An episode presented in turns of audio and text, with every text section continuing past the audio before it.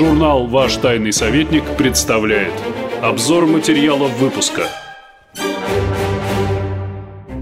Мы продолжаем вас знакомить э, со свежими выпусками нашего исторического журнала «Ваш тайный советник». В студии, как обычно, я, шеф-редактор журнала, и главный редактор, писатель Андрей Константинов. Тема номера, э, возможно, необычная, но давно напрашивающаяся. Русское зверье.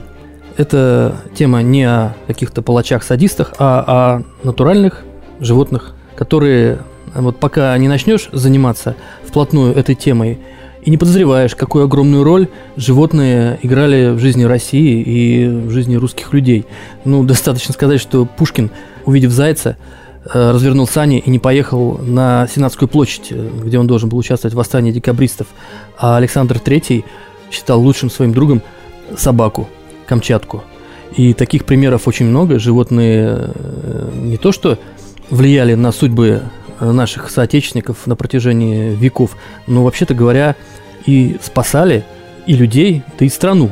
Вот, например, на протяжении многих веков основой экономического благополучия э, русских земель была пушнина.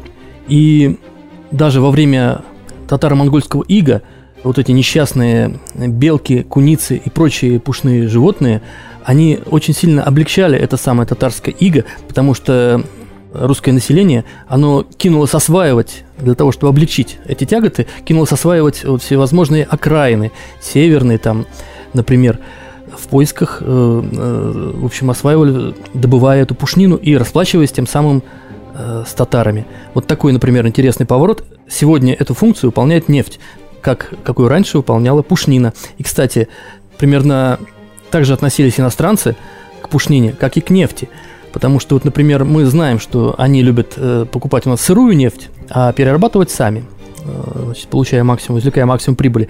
Точно так же было и раньше с пушниной. Категорически отказывались иностранные купцы, там, ганзейские и прочие, покупать готовую, обработанную пушнину. Э, даже признавали такую пушнину бракованной, поддельной и вводили санкции против тех, кто им такую вот готовую уже пушнину доставил. Вот такие параллели напрашиваются. Ну, не случайно нефть называют черным золотом, а пушнину называли мягким золотом. На самом-то деле, э, вот эта торговля пушниной, она до сих пор никуда не делась, потому что русский мех, э, русские меховые аукционы, да, все это есть. И, то есть это по-прежнему наше богатство. Но я, я-то считаю, что наш вот номер журнала, он э, во многом о мифах, да, относительно того, как себя и с кем ассоциируют э, русские люди, э, Россия в целом, да, и, э, соответственно, поэтому вот какую роль какие животные имеют. Ты вот начал говорить о том, что Пушкин не попал на Сенатскую, увидев зайца, и здесь нужно пояснение. Во-первых, ну, во-первых, все-таки это не точная информация, а такая легенда. А во-вторых, ну что, заяц и заяц, да, так сказать, э, ну, увидел. И... А штука была в том, что э, заяц, перебегающий дорогу в те времена, вот э, проскочил у тебя заяц перед санями, это как сегодня черная кошка. И вот мы знаем, что делать с черной кошкой, когда она прошла. Нужно обязательно подержаться за пуговицу, там трижды поплевать э, через левое плечо, и можно смело следовать своим курсом. Но вот э, во времена Пушкина заяц, он э, был очень серьезный зверь, и он насулил всякие неприятности. Поэтому... И никакие заговоры, приметы не помогали. Нет, всегда были. Я просто думаю, что очень много разных вот э, антипримет таких, э, они утрачиваются, да. Они же вот в каждом поколении, они какие-то свои там. И э, вот, например, я застал время, когда в отношении черной кошки, э, это было во времена Советского Союза атеистического, Соответственно, допустим, вот э, большинство десантников это были офицеры, коммунисты, да, там, которые атеистами были на тот момент. Они не могли креститься, им неудобно было плевать через левое плечо, они обязательно поворачивали э, фуражку козырьком назад. Вот тоже тогда считалось, что можно там переходить через вот этот путь, который черная кошка проскочила. А вообще у нас э, действительно интересная э, история взаимоотношения с разным зверьем. Очень интересно разбирается в номере миф о том, что вот Россия – это медведь.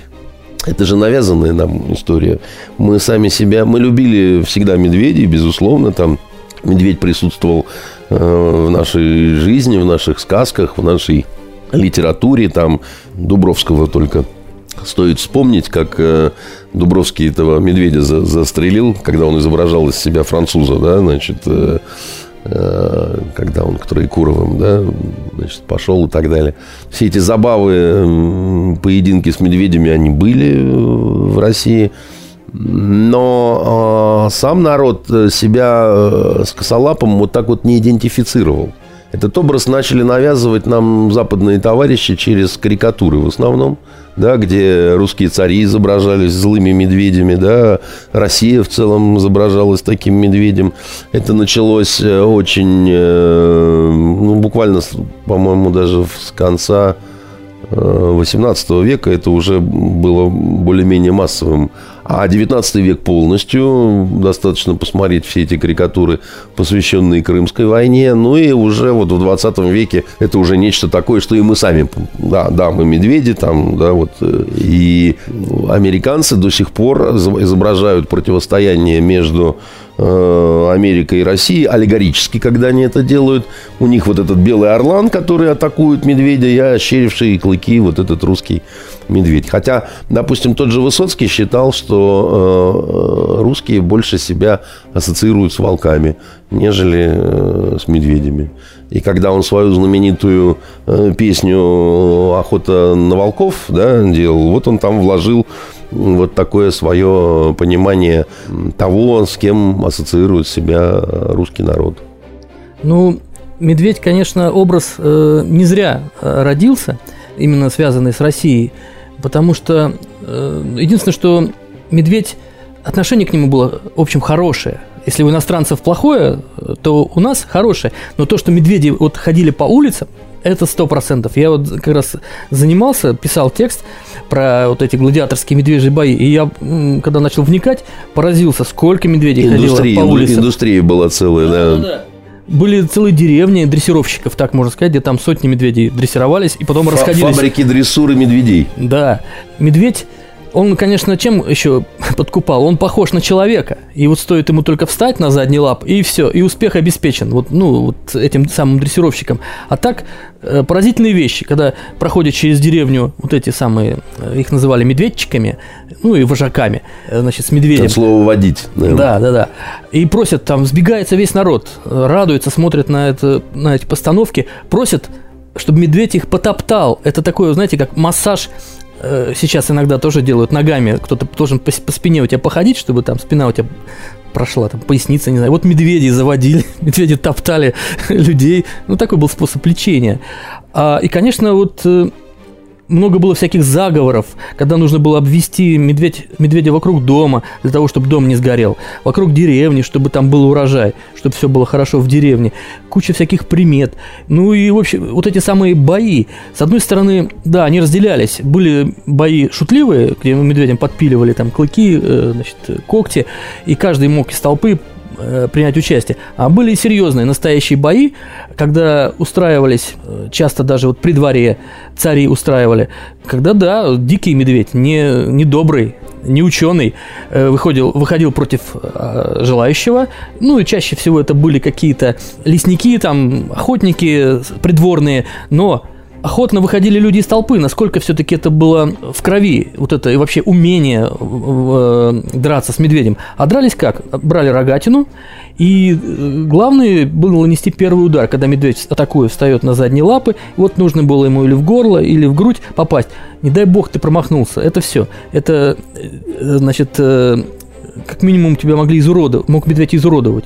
А так, вот ты воткнул ему рогатину, и все, и упираешь ее в землю, а медведь сам насаживается да, на нее, он... застревает, да, и вот. тут его надо добивать уже ножом э, в сердце и так далее. Ужасная на самом деле история такая, и она вот любопытно, чем еще. Я не знал сам совершенно, что оказывается вот это вот всю вот медвежью радость с вожаками, потому что это развлечение было такое народное. Действительно, вожаки ходили как корабейники по деревням, медведь плясал. Собственно, Марохи тоже. Плясать их учили были. очень интересным способом, да, когда их заводили на такие раскаленные решетки, да, значит, подогревали, и медведь начинал перетаптываться, переминаться, да, ему пяточки жгло, а потом, значит, его уже и без углей вот этих. И вот он, медведь-плесун такой появлялся.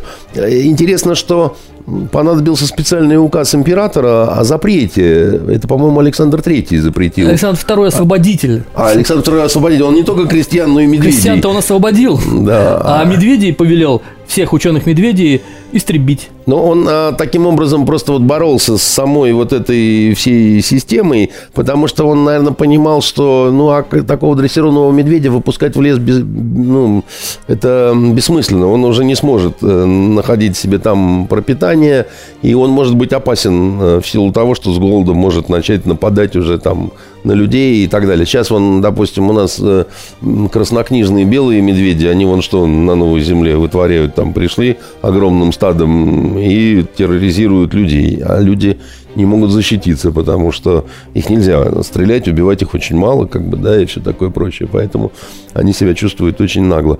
И в этом смысле, э, конечно, а любопытно, что медведи на экспорт шли. Э, все э, медведи, большинство абсолютно вот, медведей, которые показывали все эти фокусы по Западной Европе, это наши русские мишки, которых вот продавали уже готовых, сделанных, дрессированных. И, и, и собственно, наверное, оттуда тоже шло вот это, что вот русские медведи, русские медведи, да. Шпионами считали их, тех, этих, тех кто, кто с кто медведями, водит, да. да. Ну а что, прекрасное прикры- прикрытие, да, значит, да. хожу себе с медведем, Резидент. все записываю. Резидент. Да. Конкуренцию Фаун. венгры составляли э, вот только лишь. Вот у них была тоже такая специализация медвежья в Европе. Ну, зато у нас медведи и до сих пор не боятся, в общем. Хотя, надо сказать, я пытался вспомнить какие-то какие-то вот э, фильмы или книги вот целиком посвященные медведю, где медведь какой-то вот такой вот главный герой. Только мультфильмы. Вот Маша и Медведь, вот эти все сказки, так сказать, и, и все. А так вот э, все-таки даже э, в легенде об, об Иван Савельевиче и Сером Волке, да, все-таки волк выступает э, таким разумным другом и советчиком и так далее. Медведей нет. А, был э, фильм «День гнева», там, где медведи в очень отрицательные роли, медведи-оборотни там Петренко играл, э, все там э, медведи стали разумными. Ну, это основано фильм на фантастическом рассказе то ли Гонцовского, то ли Варшавского, одного из этих фантастов. Очень страшный, кстати, рассказ, мастерски написан, хоррор такой э, советский.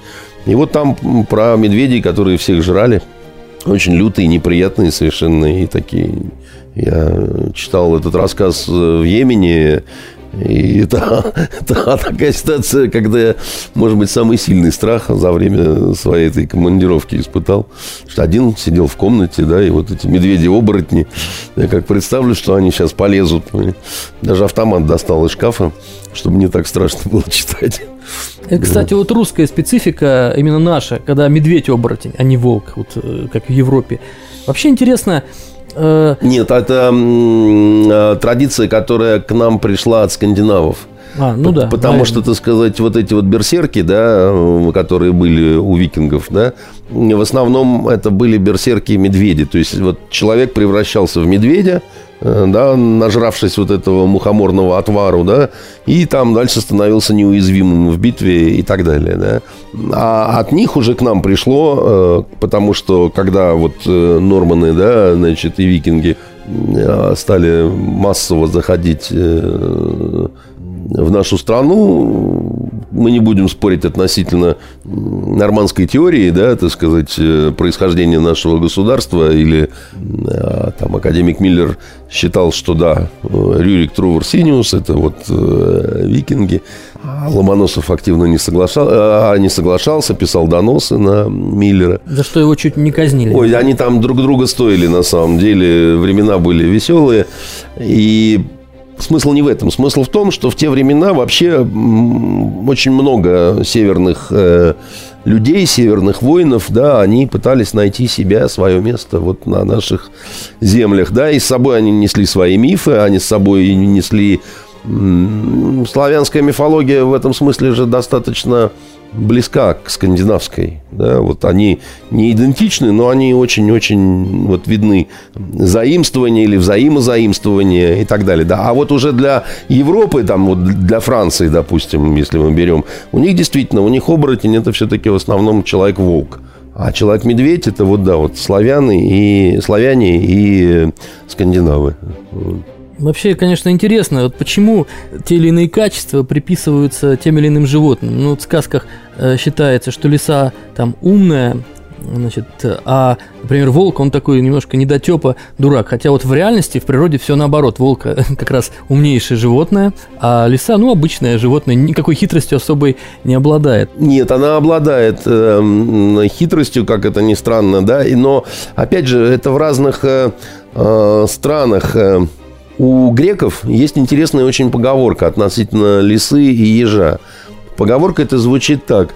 Лиса знает много разных э, хитростей, а еж знает одну большую хитрость.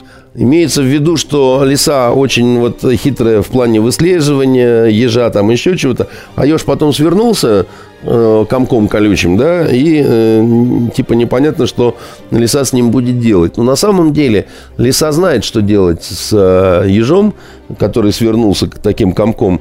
Лиса обычно либо скатывает вот этот колючий комок э, в любой водоем или лужу, там еж вынужден ну, раскрываться, чтобы не утонуть, и она его там по мягкому брюху, так сказать, лапой уже бьет. А если нет э, водоема, то как ты думаешь, что она делает? Она мочится на ежа. Еж думает, что он попал в речку, понимаешь, что сказать. Поэтому лиса тоже не очень, не очень глупый зверь, да, но отношение к ним действительно у разных э, народов разные, это правда. Ну и заяц тоже такой противоречивая такая фигура в разных э, мифах разных народов. Вот у нас он трусливый зайчишка, а в Африке он, наоборот, такой наглый, храбрый, все, всю саванну терроризирует. Да, у нас очень интересное интервью в журнале, значит, э, э, напомни, пожалуйста, как зовут этого достойного ученого, который рассказывает интереснейшие совершенно вещи. Всем Это рекомендую. Культурный антрополог Олег Николаев уже не первый раз э, на наших страницах. Он и, ну, действительно, такие энциклопедические знания именно о русском фольклоре, о народном прошлом. И здесь тоже вот он разбирает э, всем сестрам по серьгам. Мне, например, э, понравилось такие вот интересные сравнения, что ласточка, оказывается, это хорошая птица, а воробей, наоборот, плохой. Но это уже при, пришло к нам из, э, священных, из священного писания. Очень много таких э, ну, изменилось отношение к разным зверям именно под влиянием священного писания, потому что вот воробей, он выдал Христа преследователям своим чириканием, а потом приносил гвозди для распятия и еще и издевался, чирикал «терпи, терпи». А ласточки, наоборот, старались его избавить от мучений. Они вытаскивали эти самые гвозди и терни из тернового, колючки из тернового венца. И вот такого очень много. Вот, например, почему нельзя убивать пауков? А, такая народная примета существует. А оказывается, потому что, согласно, правда, народным легендам, он носит грехи к Богу. Мне еще, знаешь, что очень интересным показалось? Мистическое число 40 для вообще э, русских в целом. И э, знаешь, вот ведь э, не принято отмечать 40-летие, да, значит, вот считается 40 лет нельзя отмечать, потому что это плохая примета, да. А оказывается, 40, э, 40 это само по себе слово интересное, да, оно не русское, да, потому что 30, 20, да, значит, 3 десятка, 2 десятка, вдруг 40, потом снова 50, да, 60, да. Откуда возникло вот это 40? Это 40 возникло Некоторые считают, что от названия такого скандинавского зимнего одеяния, сёрк называется, да, для пошива которого необходимо было 40 шкурок соболей. Значит, вот сёрк, от этого 40, э, оно перекочевало в русский язык, а потом именно это число, это числительное наделили мистическими свойствами. Вот, например, в Сибири охотники считают, что э, можно убивать за свою жизнь не больше 40 медведей. А 40, если ты убил 40 медведей, то 41 убьет тебя если ты на него пойдешь, да. Такие необычные совершенно какие-то вещи, от которых, ну как, любые сказки интересны, да, а, а когда это еще что-то такое вот вызревшее в самом народе, это всегда очень интересно разбирать, смотреть и так далее. Но мне, например, удивило то, что у нас практически нет э, культа выдуманных каких-то животных, да. То есть, э, допустим, конь, единорог, вот это все, да, вот эти... Хотя сами животные, в общем-то, есть. Сами животные есть, но это больше касается вот этих мистических птиц, да, вот э, в западной традиции тот же самый единорог, он как-то больше прижился, чем э, в русской. Да? Но мы тоже об этом рассказываем э, в журнале достаточно подробно. И, в общем, как-то так э, все эти птицы алконост, гамаюн, сирин, там все вот это присутствует. Читайте, это очень интересно. Меня вот потрясло. Другое животное, которое, оказывается, фигурирует даже там, ну, очень, довольно-таки часто, это не единичное упоминание, называется оно крокодил не крокодил, а крокодил. И вот путешественники фиксируют, по-моему, даже в каких-то исторических документах э, наших зафиксировано, а путешественник так просто фиксирует, что у русских живут вот эти самые в деревнях, в домах, эти самые крокодильчики, ящеры. Откуда это взялось, вот неизвестно, непонятно, уму непостижимо. Ну, путешественники любили врать, э, они про Московию рассказывали, что тут и люди с песьями головами, проживают э, и все такое прочее. У нас очень любопытная картина представлена в журнале. Петр Первый едет на упряжке из медведей. Да, это скоморожьи потехи такие, да, это большой какой-то... Маскарад. Маскарад, По да. случаю победы в Ливонском... Не по поводу заключения нештатского мира. А картину, картину писал чуть ли не Суриков, да? Он, он самый. Вот. И вот у нас разбор этой картины. Там, конечно, очень карикатурно Петр выглядит.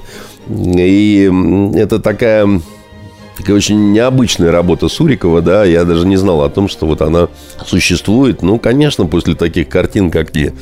Как не поверить в то, что русские медведи – это близкие родственники. Да, тут пять медведей в упряжке, а шестой, значит, он э, с веточкой сидит там на козлах и погоняет вот этих пятерых еще.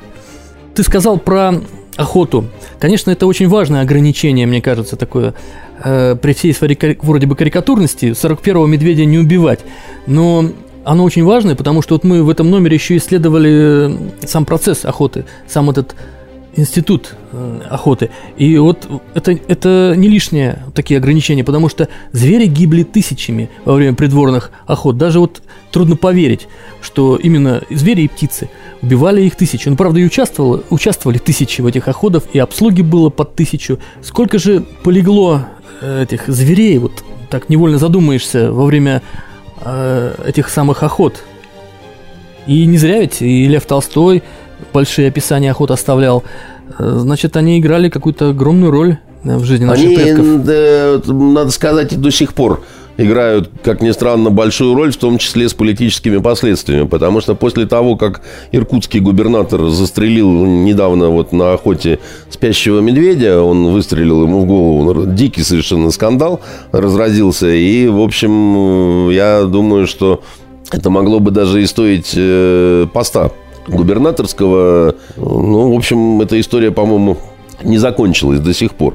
Но это, конечно, совершенно безобразие, когда спящему зверю просто вот так вот э, в голову стреляют. Ну, зверь он зверь, но как-то, ну, тоже мне охотник, да. Ну да, раньше вот Александр... В чем лихость-то? Александр II, например, он тоже любил охотиться на медведей, но он как охотился? Он их любил поближе подпускать и только потом стрелял. Наверняка бы в спящего медведя не стал стрелять царь. Ну, да, как-то что-то в этом есть э, не, нечестное такое, как бы, да. Мы, скажем, призовем всех так вот э, не делать и не поступать, и чтобы никогда ничего похожего не было. У нас в журнале очень интересные рассказы вообще о видах охот, которые были распространены в России. Это, безусловно, и соколиная охота, которая сейчас ее практически не осталось, но она осталась э, у арабских шейхов. Да, вот они до сих пор ловчих птиц там самолеты специальные нанимают. Это очень, это очень дорогое. И в средние века это была очень... Ну, то есть это была забава королей, конечно, потому что хороший сокол, да, вот это деревню можно было купить на эти деньги со всеми вот э, бабами, мужиками, что называется. И вообще вот виды охот, которые были в России. Да, потому что почти все русские цари, они были охотники, включая последнего царя Николая II. Он был своеобразный, он э, вообще любил стрелять, э, ну вот просто, что называется, из окна, по кошкам, по воронам, ну, такая... Да, там огромные просто какие-то фантастические цифры э, называют историки, там 400 где-то 60 в среднем. Э, вот он бродячих собак убивал, так вот в год, а кошек еще больше.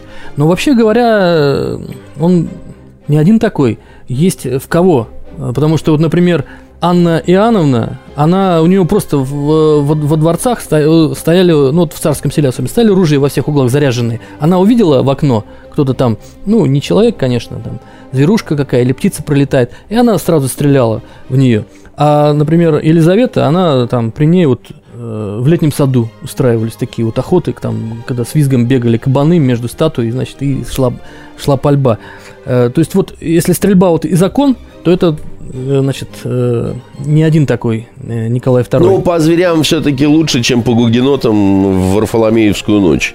Мы помним, да, так сказать, как это бывало в Европе, да?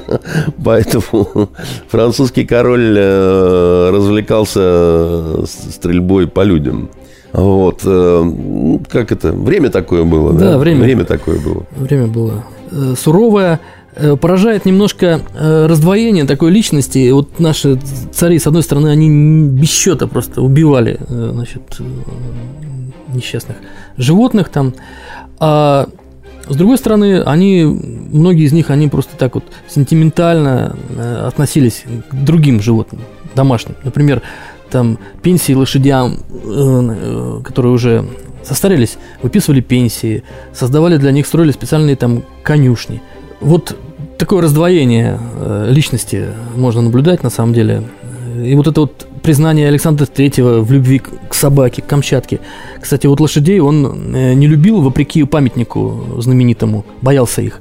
А памятник, э, посмотришь на него, вот который раньше стоял на Знаменской площади, ныне площадь Восстания, просто такой коняга, такой на нем решительный царь, взнуздал эту конягу. Трубецкого, по-моему, да, памятник.